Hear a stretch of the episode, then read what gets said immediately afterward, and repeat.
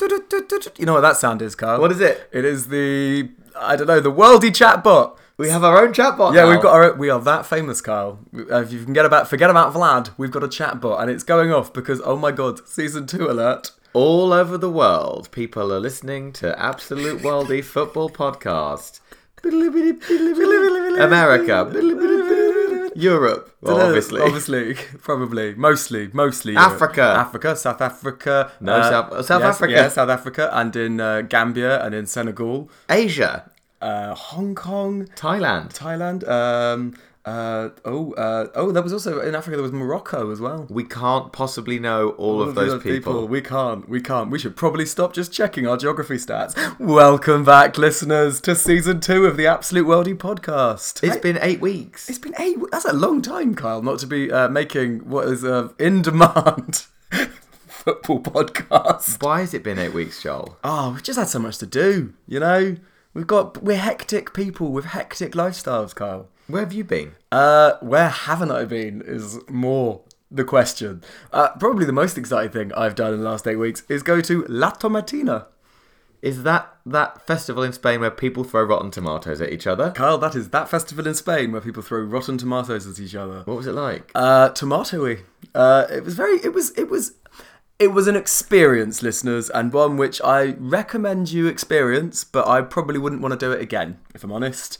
Joel told me he had to wear goggles. Everyone was wearing goggles. Everyone who doesn't want to get tomato acid in their eyes. It doesn't sound like when you put it like that, it sounds hazardous. It is pretty hazardous, yeah. You're packed into streets that are not designed to contain 25,000 people screaming for tomatoes.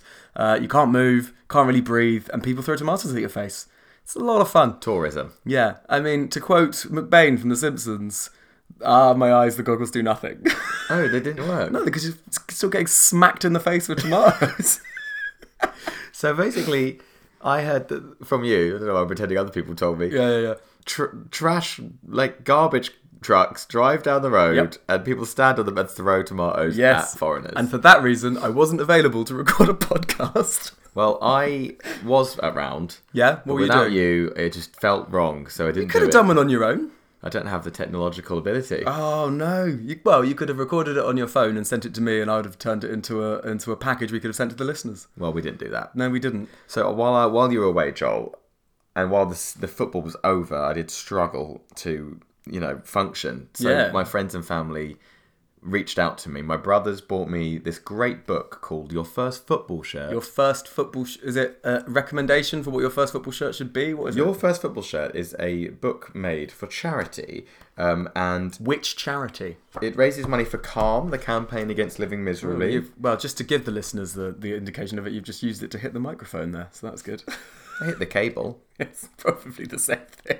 I don't know if you've heard of Count Calm, Joel. I've already heard of Calm because there's a lot of podcasts that support Calm already. Oh really? Was it what their campaign against? campaign against living miserably is a um, it's a male suicide and depression um, charity, and and um, to raise awareness of it, um, young men in particular is like the highest suicide bracket of all uh, demographics. So it's to raise awareness and to give people an outlet. You know, it's like an alternative to the Samaritans, I think. Right. They've got a great website. Anyway, the people that put this book together, um, it was a, a Kickstarter, Yes, a, And- a Kickstarter, a Kickstarter, a, crowdfunder a crowdfunder. and um, my brothers put some money in and it got published which is great Oh, that's fantastic. and so, what is it? It's, is it famous people's first football shirts? it's famous people football journalists all sorts of people ray parler's in there Oh, um, they, the uh, the Romford Pele, as, Romford as Pele. Arsenal fans call him. the you do your first foot, your first football shirt your favorite football shirt and your favorite football moment Ah, nice. And then well, there's a picture of your first football shirt. And no, they, it's all like done with nice artwork and like lovely anecdotes. It's a Brilliant. really nice and every coffee book. every book. penny goes to coffee book, coffee table book. coffee book, a book you could drink your coffee off. No, a coffee table book. Yeah, uh, or stick it in the bathroom. The money, I like I like picture books when I'm doing my business in the in the loo. yeah, exactly. Yeah, I don't Um, want to call it a toilet book because that makes it sound bad, but it's a great toilet. Great book. toilet book. Um, so we're, are you starting season two of the Absolute Worldy podcast with a plug then? Yeah, it's called. I've said Your first football book, shirt. but it's it's it's made by the Football Shirt Collective, so check them out, and they're supporting Calm, the campaign against living miserably, and Willow, which is uh, a company that helps with special days for seriously ill young adults. Great. Well, buy that book. Um, so uh, started season two and we've managed to somehow get onto football. That was impressive. Well, I had to fill my summer with something. Yeah, yeah. And also, we needed to somehow get this chat back to football, otherwise, we'd have just uh, sat here chatting about our, our respective summers. I also tried the football index. Tell me and the listeners, I say tell me, I have a vague awareness of what this is. Tell us about the football index, Carl. I've been thinking about the football index for a while, Joel. The Right. football index combines uh, the stock market with fantasy football. Okay. Um, you uh, purchase a portfolio of players, uh, and your div- you get dividends on them if they perform well. I don't know anything about the stock market. No, I don't either. Uh, you I'm know a- quite a lot about football, though. Yeah, and that's why I thought, wow, I can combine my two things: my wish to make money from not having a real job, and my love of football. Uh, I I gave up after a week. Wow. Was it that complicated or that useless? Uh, my my partner showed me a free uh, week's trial that she saw on the tube, so I jumped on it. Yep. After a week, I was like, it was. I mean, it's a really successful and and uh, popular. I've heard it advertised on other football podcasts. but Carl. it's it's tremendously unpredictable. I, I guess like the stock market, of which I have no understanding. like there's no, there seems to be no actual correlation between performance and value. That it's all to do with. Uh, basi- it's to do with popularity, and you get little pockets of like buzz. Right. So, for example, and I'll use this as an example, and I'll move on. Um, Kevin De Bruyne right. got an injury within the first couple of games of the season, which was putting him out for months. Yes. he for that week that I was on there was the most one of the most expensive players to purchase. Yeah. because he was in the media a lot, and so his value was seemed to be high. But he was injured and therefore not playing football. So yeah, so there was no actually. So actually, I, I would have thought that his value would have gone down. Yeah. What's the correlation there? The correlation is if you're famous, you you, you It's, get it's if money. you're hot right now. I think it's just like stock, like sell, sell, sell, hot, hot, hot. What's hot? Buy it. It's, it's popular. It's Ah, worth so money. this could lead to people shooting footballers. I've Let's- taken it to its logical conclusion. Let's hope not. L- I mean, let's hope not. I thought it would be easy. It was tremendously difficult and no, uh, very. Right, yeah. so you're starting season two with a recommendation for your first football shirt and a meh for Football Index. I think have a look at it. If you are into finance and you understand how that works, I think it's more suited to you. If you, on the other hand, We like, do have a lot of finance minded listeners, I think. have a look if you're into it. Um, if you like fantasy football, it's very different. Yeah. Yeah. It's not it's not the thing you should be going for. Um, so I do think before we kick on with season two and explaining what season two of the Absolute Worldly podcast will entail, listeners, oh my god, you're s- you're going to be so happy with what we've got in store for you. Uh, but before we do, I want to take your mind back, Kyle. Take me back. Take you back to uh, the summer of love. I don't know what it's called. The summer of the summer of Harry Maguire's big head. Let's call it that. Summer of Slabhead. Summer of Slabhead and the World Cup and a final prediction that you and I made before England crashed no. out at the semi-final stage. Do you remember who you predicted would win the World Cup? I think I said, intake of breath. Fuck it, England. Yes, that's exactly what you said. And I said France, 100% France. And I was right. You were right. And the final was a great game. It was a great game. It was so much fun to watch as, as France just suddenly turned up. All the sort of defensiveness that, that they'd shown, other than in the Argentina game, they turned up and they destroyed. And actually, I think a lot of the people who casual casual football fans and casual listeners of ours watched the game because they enjoyed the World Cup so much. I think it summed up the whole World Cup in one game quite well. Yeah, just madness. Well, every the fact that there was that stupid mistake by Loris that led to the four-two goal kept the game alive. Yeah. and this World Cup was good for keeping for late game, late late, Late goals results in keep- games. yeah, yeah, yeah. It didn't quite have that. I would have loved a four-three. Ah, it was just what just that last little modicum of tension. Yeah. Ah, it would have been superb. Uh, but nevertheless, I think we can safely say part of the reason we're back is we had such a good time during the World Cup. The new football season has started, uh, and we want to talk about it. And we want you to get in touch with us to tell us what you want us to talk about, right? I re- yeah, we really like that. I, yeah. We will genuinely, if you tweet us, listeners, or if you uh, message us in any way and tell us what you want us to talk about, it can be football related or not, we will talk about it and we will talk about it with special guests as the season progresses. Yes, we will. I can't wait to get some guests on. Yeah, season two of the Absolute Worldy podcast is going. We've got some. We've got some crackers lined up for you. They are. I'll admit. I'll admit. I'll admit. We haven't necessarily lined anyone up yet, but the ones that I can think of that we've got lined up. Woohoo, Kyle! My, My stars. stars, they will talk your ear holes off. Let's have a little break and then we'll explain exactly the structure we think we're going to progress with this season after this.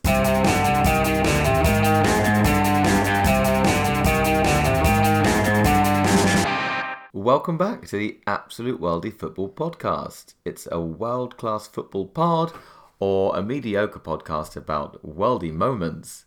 You decide. You decide for us, guys. We're, we're fed up try asking you to decide. We want you to decide. Tell us. So we we've been discussing while while we've been off air for the last two months almost how we're going to progress and what structure we, we think would work based on trying to keep ourselves you know relevant and unique and and trying to f- keep a niche of what people might want to listen to as opposed to just talking about every single week's worth of football news We know that the people who are listening to this podcast aren't necessarily interested in hearing me and Carl waffle on about exactly what's just happened over the weekend. yeah and uh, part of our why we wanted to do the world cup one was because we thought we could appeal to people that didn't really like football as much as we did or watch it regularly and we'd like to keep that sort of interest we want to appeal to people who want to learn more about the world of football maybe not just the specifics So tell me, Carl, what's the structure of season two? Well, we think we're going to progress like this. Every other week, Joel and I will swap between one of us talking about a current worldy football uh, topic Mm. uh, and a classic worldy moment, which could be Classic worldy moment. pretty much anything. What do you? How would you describe that? I would say it's it's uh let's say dipping into the bank of football and coming up with stuff that is maybe not necessarily uh, about the game itself, but uh, moments around it. What like what? What might some of those be?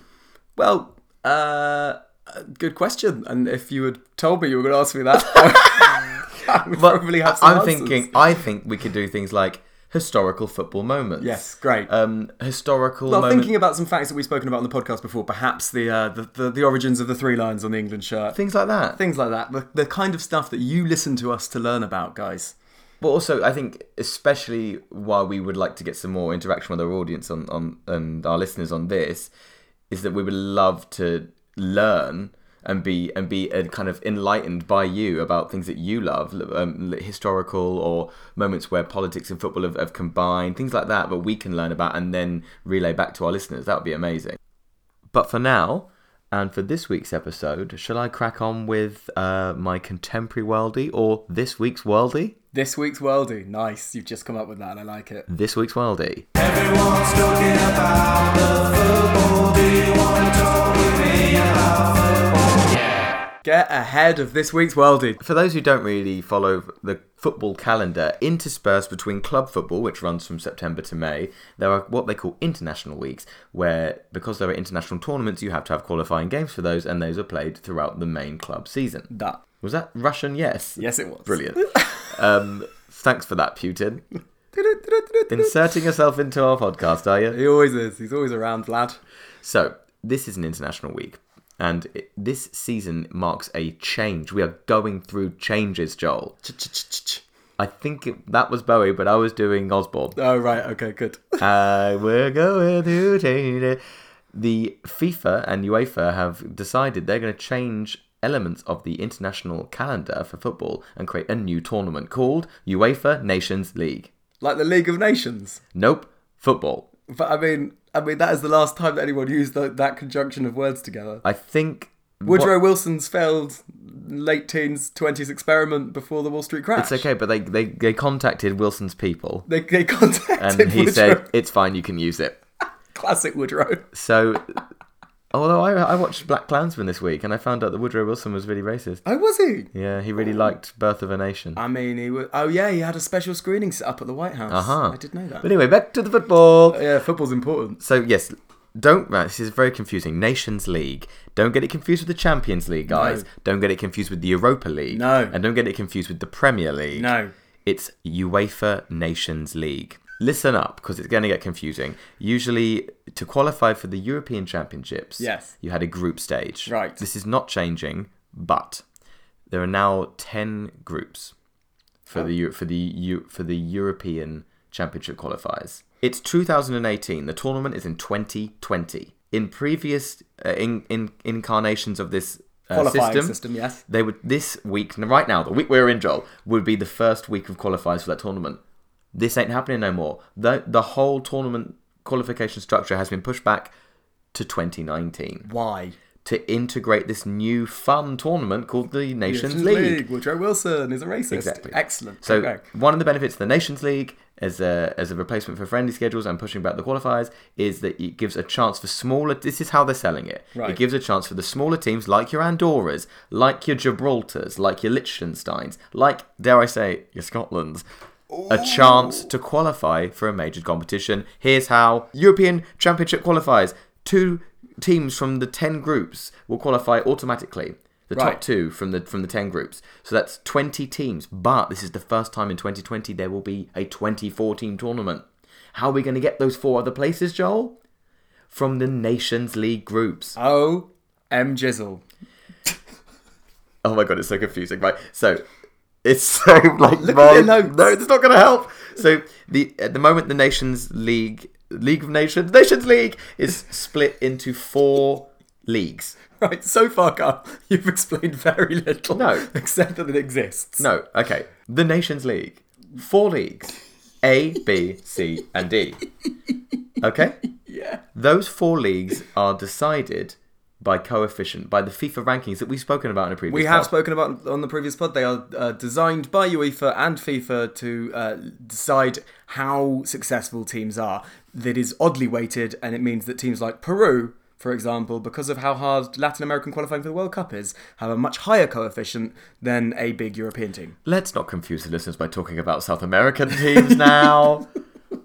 and also, just to further complicate matters, listeners, the UEFA um, listings has uh, the UEFA player ra- team ratings has been revamped as well. Oh, good. Maybe I'm we'll glad. talk about that in the future. We won't. We won't. So, UEFA Nations League. How many times have I said this now? Four, five. You've said a lot. You've said UEFA Nations League a lot. UEFA Nations League. Four leagues, separated by their ranking. Right. Uh, Much like the English system, the best league, the best teams in in the Premier League, the worst teams are in League Two. Similar thing, but here's where it gets even further complicated. Within the leagues, you have groups. Okay.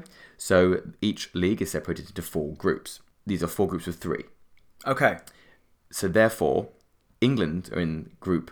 They're in League A, and they are in their group is with two other teams. And what they do in this in this little section up until Christmas is they play each other home and away. Great. Simple so far.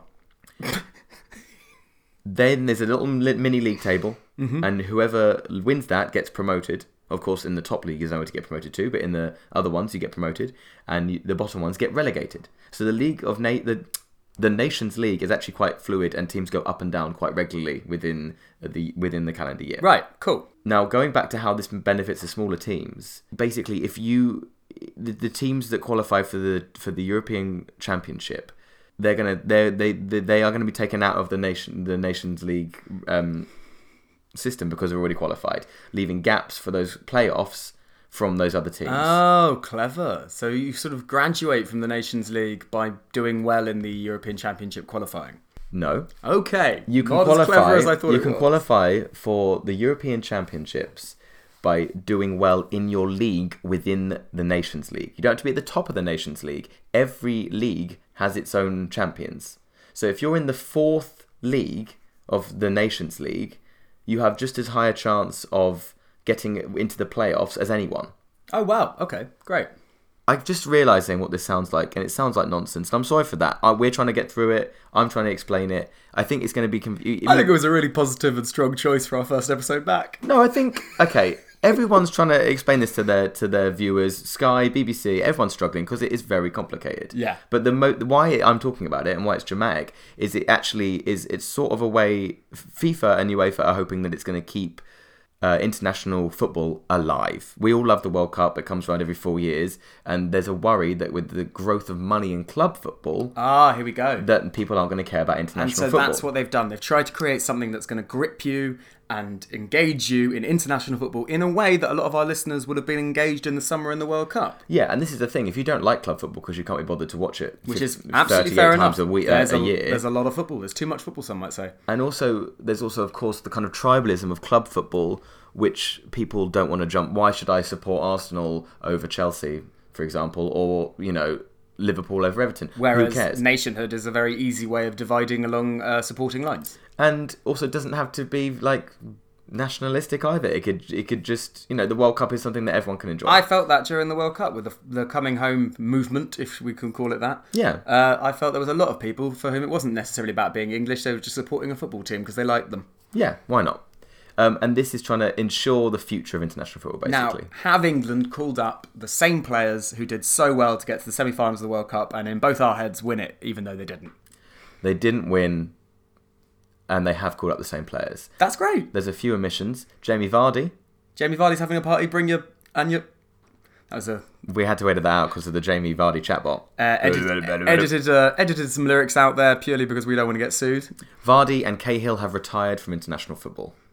Right, no Gary Cahill. Uh, and not that big a loss. He didn't really play, did he? He didn't play, He played in the Belgium game. and he's kind of nobly in- first Belgian implying that he's retiring to free up that space for younger players. Although obviously they would have been taken by Gareth's penchant for younger players over older players. Sure. So Gary, goodbye.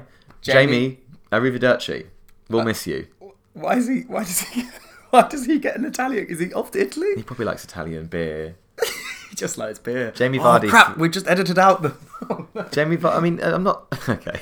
Jamie Vardy famously drank drinks bottled beer all through the week, and when when his manager at Leicester, when they won the league, was questioned on whether this was acceptable, Ranieri, um, he just said it's whatever he wants to do is fine. He's scoring 13 go- goals in consecutive games. Carry on, Jamie. Carry on drinking. Carry on doing whatever else you do allegedly. But he won't be carrying on for England. Great. So it's the same. So who's who? Any new and exciting people we should look out for if we're watching the U, UEFA Nations League? That's probably the eighth time we've said it now. UEFA Nations League. Get used to it. It's fun. It's fun, fun, fun. UEFA Nations League. Um, Marcus Bettinelli. Marcus Bettinelli. Have you heard of him? I have not. He is an English goalkeeper for Fulham, Nice. and he has been called up to be the fourth goalkeeper in the England squad. Don't know why we need four.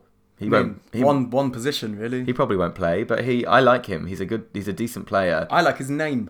Italian, I, well, it's good good mix. Marcus, not so much Italian. Bettinelli, very Italian. but also England have had Italian named goalkeepers in the past. L- Such as Peter Benetti, Peter Benetti. the cat.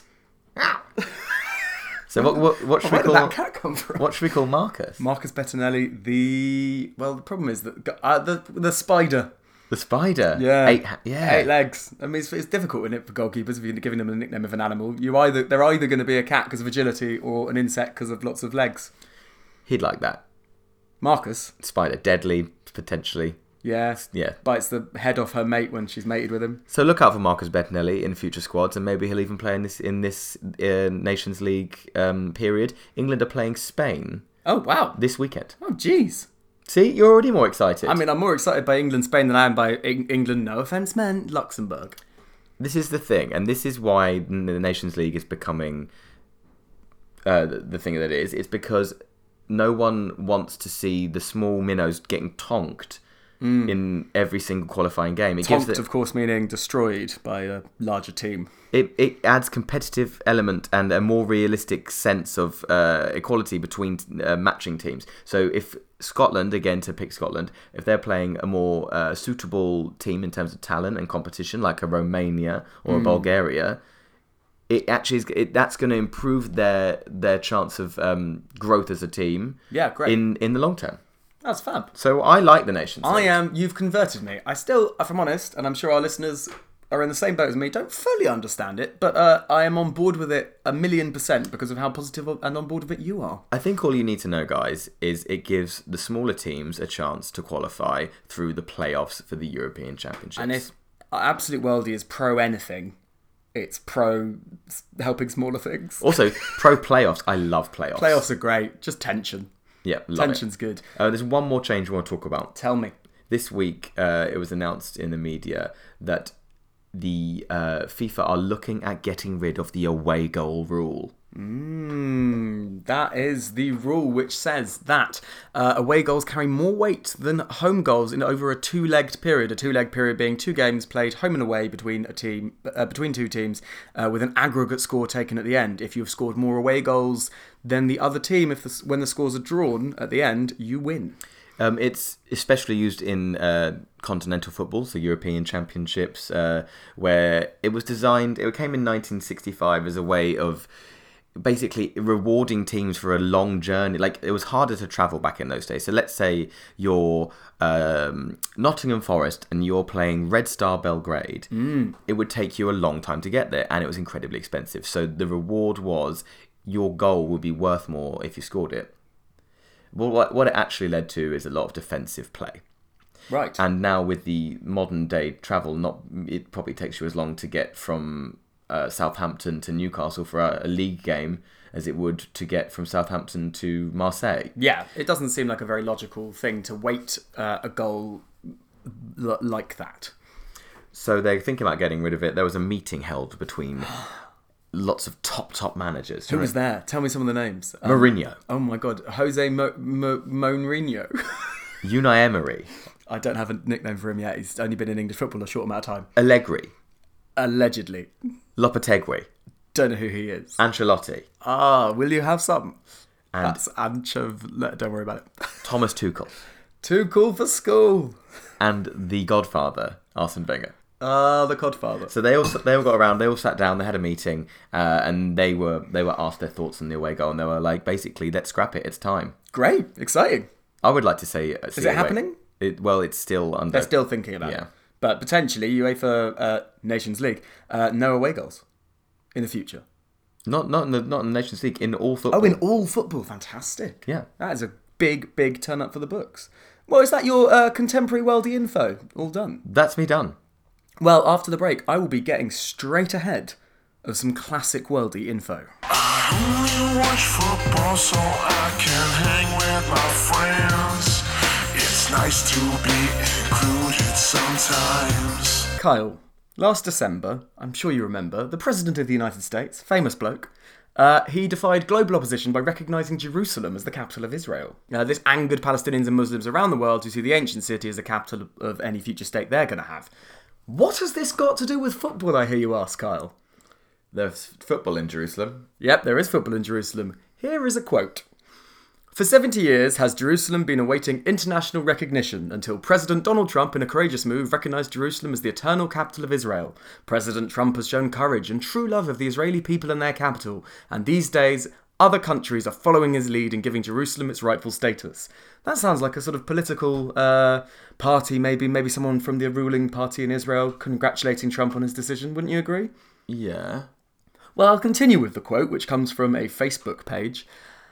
The chairman of the club, Okay. the owner, Eli Tabib, and the executive manager, Eli Ohana, have decided to add to the club's title the name of the American president who has made history. And from now on, our football club will be called Beitar Trump Jerusalem.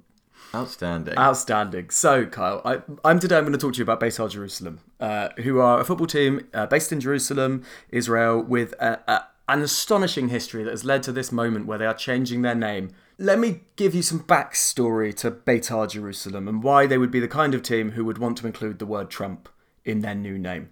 Do it. Let's do this. So, Beitar Jerusalem were founded by two uh, Jerusalemites, guys called David Horn and Shmuel Kirkstein, um, in the uh, 1930s, in fact. Um, David Horn was the leader of a local group called the Beitar Movement. Uh, who, uh, at the time when Britain was uh, in charge of what was then Palestine, uh, the the uh, Beitar movement were going against what Britain said. They wanted to expand uh, uh, Palestine into a Jewish state and to become Israel.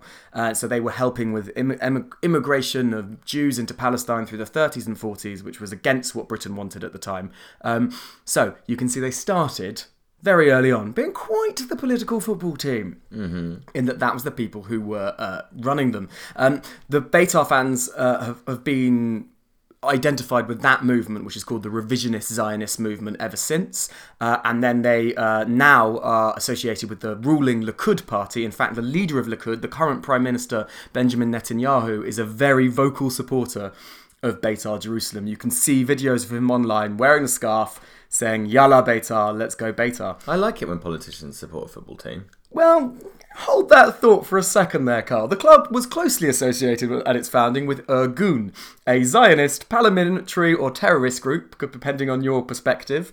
Uh, the future Israeli politician, um, Haim Korfu, this is in the 30s and 40s, played as a striker for Beitar. He was also a member of Ergun's Jerusalem command, an explosive expert, and he was vital in assassinating Rafe Cairns and Ronald Barker, two police officers from the Palestine Police CID's Jewish section Whilst he was for player. whilst he was playing as a striker. Wow. You're listening to the Absolute Worldie Football Podcast. To suggest your own choice of worldies for us to discuss on the pod, both classic and contemporary, why not get in contact with us on Twitter at Worldie Podcast? Kickball with foot, football, yeah. One thing that's always uh, marked Beitar's fan base and Beitar's games, and especially through the 90s and into the noughties, is when there are matches against Arab clubs, majority Arab clubs, there is tension. Really horrible chanting, lots of death to Arabs, lots of uh, Muhammad is a homosexual, that kind of stuff. And obviously, Nice. that goes down really well. Wh- Uh, uh, which are the uh, Arab clubs within the Israeli league or within within the Israeli league. So there are there are Arab clubs playing within the Israeli league. There, there's no way Beitar would play a game against a Palestinian club. Wouldn't happen. So I'm confused. Arab Arab fan base for an Israeli team. Arab Israeli, so Palestinians living in Israel, Okay, but not not Pal- not teams not based Palest- in Palestine. No, not teams based in Palestine. Okay. So so this is a so this is this this major this basically this history of being on the right wing, shall we say, and Mm-hmm. you know founded as we say by people who were going against the British mandate and had a striker who was a terrorist and all these things. It's only really when the millennium starts that Beitar's history becomes fascinating. So, uh, in the early millennia is the year that ultra groups started to appear in Israeli football. What are ultra groups? Our non-football fan listeners say. I suppose we would call them hooligans, really, Carl, wouldn't we? I mean, I would I would call them almost football gangsters, organized uh, groups of uh, very um, sort of I, violence minded. Is that is that too far? I would say that's aggressive, ultra very aggra- ultra aggressive. And Beitar's ultras, La Familia, oh yeah, uh, are particularly extreme and they're extremely right wing. Um, so the fact is, there is one big difference between La Familia and the other ultra groups that are more based in Tel Aviv, and that is that, ul- that La Familia are officially funded by Beitar itself. They're, so the They club are the official funds its fan, own funds its own aggressive fan ultras. base. Yeah, they're its own fan group. They are the official fan club. Is the ultras. Um, And what do they get up to? The familiar. So, uh, many, many things. So, um, they're very violent, uh, but their main thing has been racism. So, they have a lot of songs, uh, titles such as I Swear There Will Be No Arabs Here, Here It Comes, The Most Racist Team in the Country is their big song. Uh, it's a very catchy song. It Um, reminds me of that famous Chelsea song. which, uh, yes, indeed, uh, our captain's racist. No, that's I how we was like thinking it. that.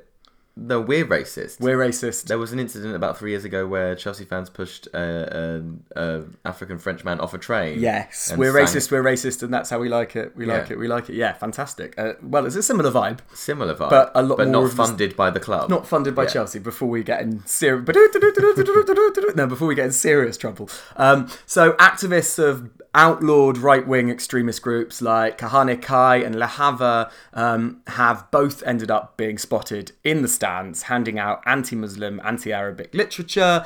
Um, they've been disciplined for their behaviour both at at the fans have been disciplined or the club's been disciplined by the league for both both the fans' behaviour at games and away from games. Two of the most incident, most infamous incidents uh, occurred when La Familia members beat up Arab workers in the stadium after a match. So the state, you know, came out to tidy up after the stadium. They were Arab workers. The fans had stayed around and they beat them up. Uh, then over 300 fans once attacked Arabs in a nearby shopping mall. Um, and uh, there was a splintering in the fan base, so we should very quickly say it's not all Beitar fans uh, are this racist, and some are very against this, and it has led to real rifts within the supporters. However, the most interesting stuff occurs from 2004 onwards. So, initially, in 2004, they sign a Nigerian defender. Uh, his name is Ibrahim Indala. They signed him from Maccabi Tel Aviv. He was black, he was Muslim. He left the club after five games. Wow. Uh, this is what he said. I left Beitar because the fans abused me. It was a bitter experience for me. They sang to me, son of a bitch, Arab go home. In Nigeria, I didn't experience this kind of behavior, kind of behavior in my life. It happened to me only in Beitar, and was because of the country I came from. The rivalry was neither political nor ethnic. It was because I was a Muslim, and that's why I couldn't play for Beitar. Remember that fact. Okay. It's the fact that Muslims are people that they do not want to play for them. Yeah. Okay, that's right. Turn the headphones up. Okay, let's do this. Here we go. Kyle, do you remember Alexander Gaidamak? No. the man who took over Portsmouth FC. Oh, yeah, yeah, yeah. In this country, and some might say led to their inevitable downfall. Yes, I remember. He has a father, Arkady Gaidamak, and in 2005, Beitar Jerusalem was bought by Arkady Gaidamak. He'd emigrated to Israel as a 20 year old and he'd made his billions through dealing arms in Angola in an episode uh, which would later be called the Mitterrand Pasqua Affair or simply Angola Gate. I will not go into Angola Gate now, even though it is fascinating. I suggest you look it up. It sounds. It's a really catchy word. Angola Gate. Yeah. it's great. It's really worth looking into. It's basically how a lot of Israeli businessmen were selling guns in in uh, Central Africa. I think it sounds like a Netflix series. Yes, it's not one for us to go into, I don't think. No. So let's bring this back to football. He buys Arkady, our friend Arkady. He buys Beitar Jerusalem in 2005. Basically, he he, he wanted to be in Israeli politics a lot, and he, the best way to do that, he thought, was to get involved in sports. So first of all, he buys Hapoel Jerusalem, which is a basketball team.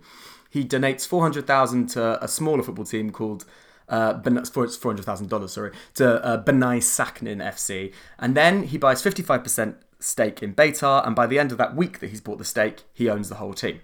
He wants to use the fan base, which is the largest in the whole of Israel. He wants to use that as a springboard into Israeli politics. He wants to gain political mileage. This is something that has proven track record. In fact, Ehud Olmert, who's a former mayor of Jerusalem and ex prime minister of Israel. He was a regular at Teddy Stadium, and Benjamin Netanyahu. Uh, there's footage of him you can find of him doing headers at half time. It's a disproportionate amount of power that the fan base has, mm-hmm.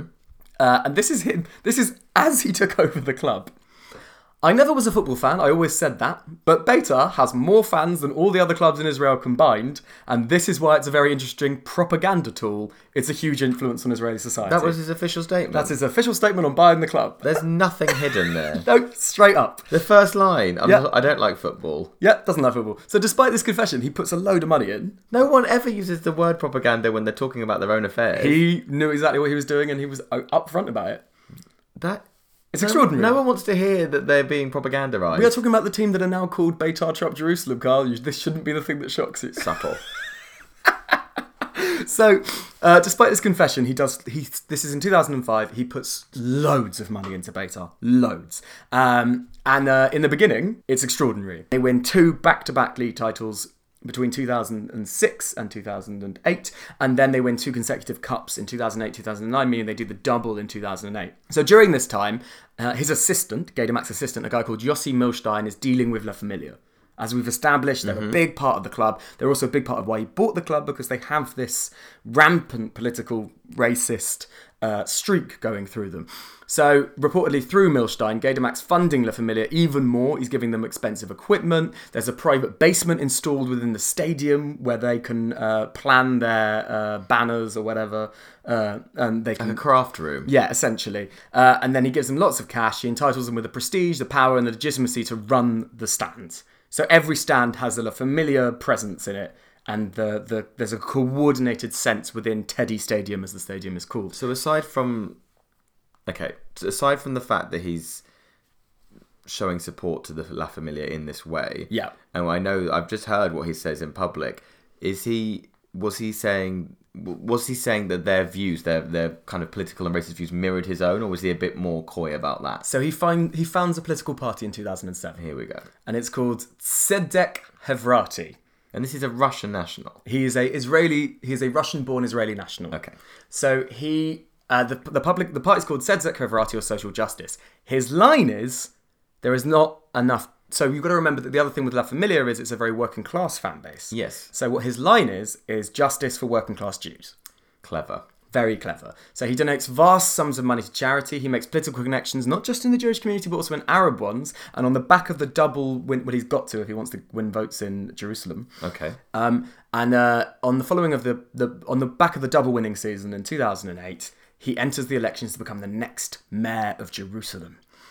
Great. He mobilizes his Hapoel Jerusalem basketball fans, his Beitar Jerusalem, I think you can see where this is going, his Beitar Jerusalem football fans, and he receives 3.6% of the vote and loses the election massively. oh, big Mm. shock. Likud's near Bakat, Likud being also connected with Beitar Jerusalem, they're the main political party. He storms that election, hands down wins the mayorship.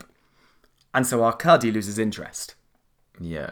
So he, it's not worked. Not at all. 3.6%. Yeah, in two years of fund of funding millions and millions of three years of funding millions and millions and millions of shekels dollars into uh, into the football team, it's not worked. This plan, Was the other guy just a, a, a more popular guy? just a generally normal politician, not someone who's trying to buy their way in by supporting a football team. Okay. So the money dries up. There's no more new signings. There's no more exciting coaches. He stops going to games. The uh, the La Familia they, they they write a song. Would you like to hear the lyrics of the song? I'm sure it's more catchy in Hebrew, but here we go. Arkady Gaidamak, you're a son of a bitch, a traitor, a war criminal. Everyone knows you're corrupt. You'll go to jail in France. We'll haunt you day and night. Our dream is to watch you fall. Uh, the France reference is, is to uh, he was uh, sentenced to three years in prison in absentia in France because of his role in Arcolagate. Again, what look up Arcolagate? Arc- think you sorry, meant Angola Gate. Angolagate. Arcolagate. What the hell would that be? Something to do with the London theatre scene. that guy, DeMac. that guy to Mac.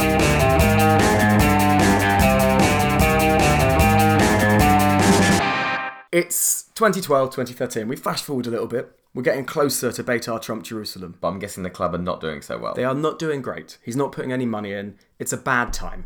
They want him out. La Familia want him gone. He, of course, is hung around and could, with the potential to use them as a political tool at any time. And guess what, Kyle? He will do. I can see that coming. Yes. So, following a 2-1 loss to M- Maccabi Haifa in about uh, in early uh, tw- the early part of the 2012-2013 seasons. It was early uh, early 2013. Um, there's a new coach in, old guy Eli Cohen, old player, been around the block. They go on an incredible run of games that sees them go undefeated for two months. They go up to fourth. Arcady's back at the ground. They, there's video of him cheering. At this point, if you were a Beitar fan, you would probably be a little bit dubious as to why he suddenly re-emerged. I don't think I would be. I think he, I would think, oh yeah, here he comes. They're fourth place. It's January, and Arkady decides they need to play a friendly in the middle of the season in Chechnya. Why? Uh, why? So Chechnya is a federal subject of Russia, population of 1.5 million, 95% of whom follow Islam, and the head of the Chechen Republic is Ramzan Kadyrov, who is a warlord essentially. okay. Uh, there's no elections. It's not a free country. However, he has a satisfying trend for billionaires of rewarding people who are his mates with big oil contracts and anything out of Chechnya. You can see where this is going. Yep. So. Uh, Kadyrov, this is a great quote. We should live in peace and friendship with everyone, develop economic ties. Our prophet said, You should develop economic ties with the Jews. He didn't say kill them, but develop economic ties. I don't know where that. I don't know what bit of the Quran that's in. I but, love um, that sort of language in the uh, in the in the ancient scriptures. Develop economic ties. Yes. That's on the Ten Commandments. You shall. You shall develop economic ties. Don't kill them. Develop economic ties. So in January, this plane flies. I think our prophet said, add lots of money into your marketing budget. Yeah, yeah, yeah. To uh, attract new fans. Not kill them. so a private plane carrying 50 people, including the team, flies out. They play out a dire nil-nil draw, but there's lots of businessmen there. There's- But also the the, the fans. The, I mean, the racist fans of Beitar are going to be happy that they're playing in a, in, a 95% Islamic country. yeah. No, I agree. It's not. I mean, it's good publicity in in some ways for the For- club, but not for those fans. Well, yes, and uh, what? Imagine a way that that could be doubled down.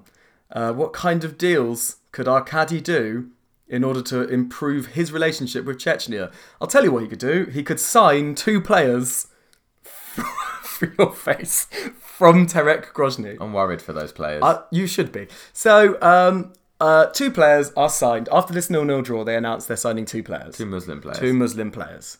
Zawar Sadayev, 24 year old striker who was in and around the first team but not that successful, and a 19 year old defender who'd never really played called Jabriel Kadayev. Uh, and before I tell the rest of this story, I thoroughly uh, urge our listeners to watch um, the uh, the documentary Forever Pure: Football and Racism in Jerusalem. It has amazing behind the scenes footage of both players, uh, amazing interviews. You should really watch it. Where can we watch that? Uh, it was on until recently. It was on the BBC iPlayer, but I don't know if it's be- just been taken down. I go- Have a Google. I'm sure it's available. Okay. So, the headline in, in Jerusalem is Arkady Gaidamek signed two Muslim players for Beitar Jerusalem. Doesn't name their names, doesn't say where, doesn't say why, and so everyone goes mad. The very first uh, training session, hundreds of La Familia turn up. And they start pulling down the fences, Oh, they start chanting, they're singing anti Arab songs, even though obviously these are two Muslim players, they're not Arabs. Yeah. They're from Chechnya. But they like those songs though. Oh, yeah. I mean, if you know a football, if it, I mean, even those who don't go to football, you know, football fans like to do the same old songs again and again. Yep. Don't change the words. Uh, it gets worse. They set fire to the club offices, burning down the trophy room. All of their They're historic. double doubles. Their double. Yeah, all of that gone. They've done the double twice. All of that's gone. They burn it down completely. Um, so uh, the the extremists are especially angry with the Beitar captain, who is a like a Beitar through and through guy. The goalkeeper. What's he done? So in a in an early uh, appearance by the two young Muslim guys, the goalkeeper Ariel Harouche, the captain, has his arm around both of them. Oh no. And this image sets off La Familia. He gets death threats. His family gets death threats. Um, it it becomes this extraordinarily like disgusting and aggressive and really bad atmosphere. Um, they sing this famous uh, song, the Hat the Hatkva. Uh, really, they bellow it out the next game, um, and the, the lyrics will not fill you with a, a huge amount of warmth. Um, as long as in as long as in the heart within a Jewish soul still yearns, and onwards towards the end of the east, an eye still gazes towards Zion. Our hope is not yet lost. The hope two thousand years old to be a free nation in our land. And at the end of it, they chant stuff about uh, killing the Arabs. That song is contentious, though, isn't it? I've, Yes. I, I've, I've heard Barbara Streisand singing that song. Yeah, it's yeah. also like a. It can be seen to be a, a, a pro-Jewish song. It's not so much pro-Jewish as pro uh, destroying anybody else within the land of Palestine, Israel. So it's freedom for Jews. Yeah. So it's controversial to say the politicised. least. Yeah. So uh, in that first game, Beitar lose, and then and this is the bit, Kyle, where I think even our casual football fans will just find this fascinating. Against Maccabi Netanya in a home game, Sadayev scores. Yep. That's the Muslim That's the signing, that's by the the, way. 24-year-old Muslim s- signing Zaha Sadayev. He scores and he puts them ahead in the 48th minute. He celebrates With who? on his own. Well, no, the uh, the Argentinian midfielder Fernandez jumps on him to celebrate with him. please don't, please don't do uh, like a prayer on the floor. No, no, no. He just celebrates. La Familia, who are mostly based in the East Stand at this time, get up and leave. Okay, that's that's good. What? They walk out. That's better than them storming the Thousands the pitch. of them leave the stadium. At least they don't do any damage. The, the team have just just taken a one 0 lead. I'd rather they left. I don't like them. I mean, The other fans would be pleased to see the back of them. That's true, and actually, the the other team did equalise, and it was a one all by the end. Oh. But I mean, uh, yeah, no, they, they they walked out and they start shout, they chant and protest, they stand around outside sh- singing and saying some horrible things. So it was a terrible time in, in the club's history. The players he played, uh, I think six times. The oth- the young guy, the nineteen year old, made one substitute appearance. Uh, it was not a pleasant time for either of them, uh, and the team were considered by all to have basically just admitted that they were a bunch of racists. So let's go down the line, and our caddy leaves the club. And uh, the chairman at the time, Cornfane, uh, I can't remember his first name, but Cornfane, uh, he, st- is st- he steps down because of the death threats that he received during the period of time with the two Chechens there. Um, and it's agreed there will never be a time where Muslims and Arabs will come and play the Beitar.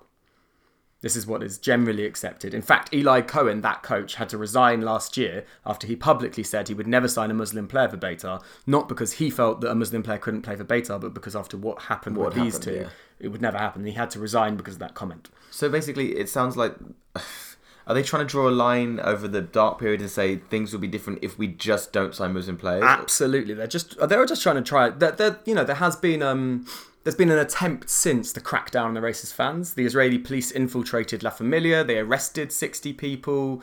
Um, they've tried. Sorry, they arrested 19 people. Uh, they've tried their hardest to try and change the uh, the image of the club, shall we say? In fact, a new owner has just stepped up.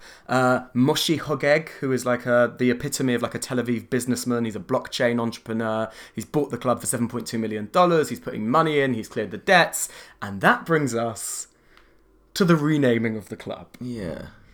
After all of this history, and after they've tried to clear their decks and try and stop being this, uh, uh, stop having this reputation as the most racist team in the league, they have renamed themselves, Kyle, Beitar Trump Jerusalem. Now, it's not been ratified by the league yet. It's not official. If it is, it'll be the only example in that league. And actually, I was trying to think th- think this through today, and I can't think of an example of a football team with a living person in their name.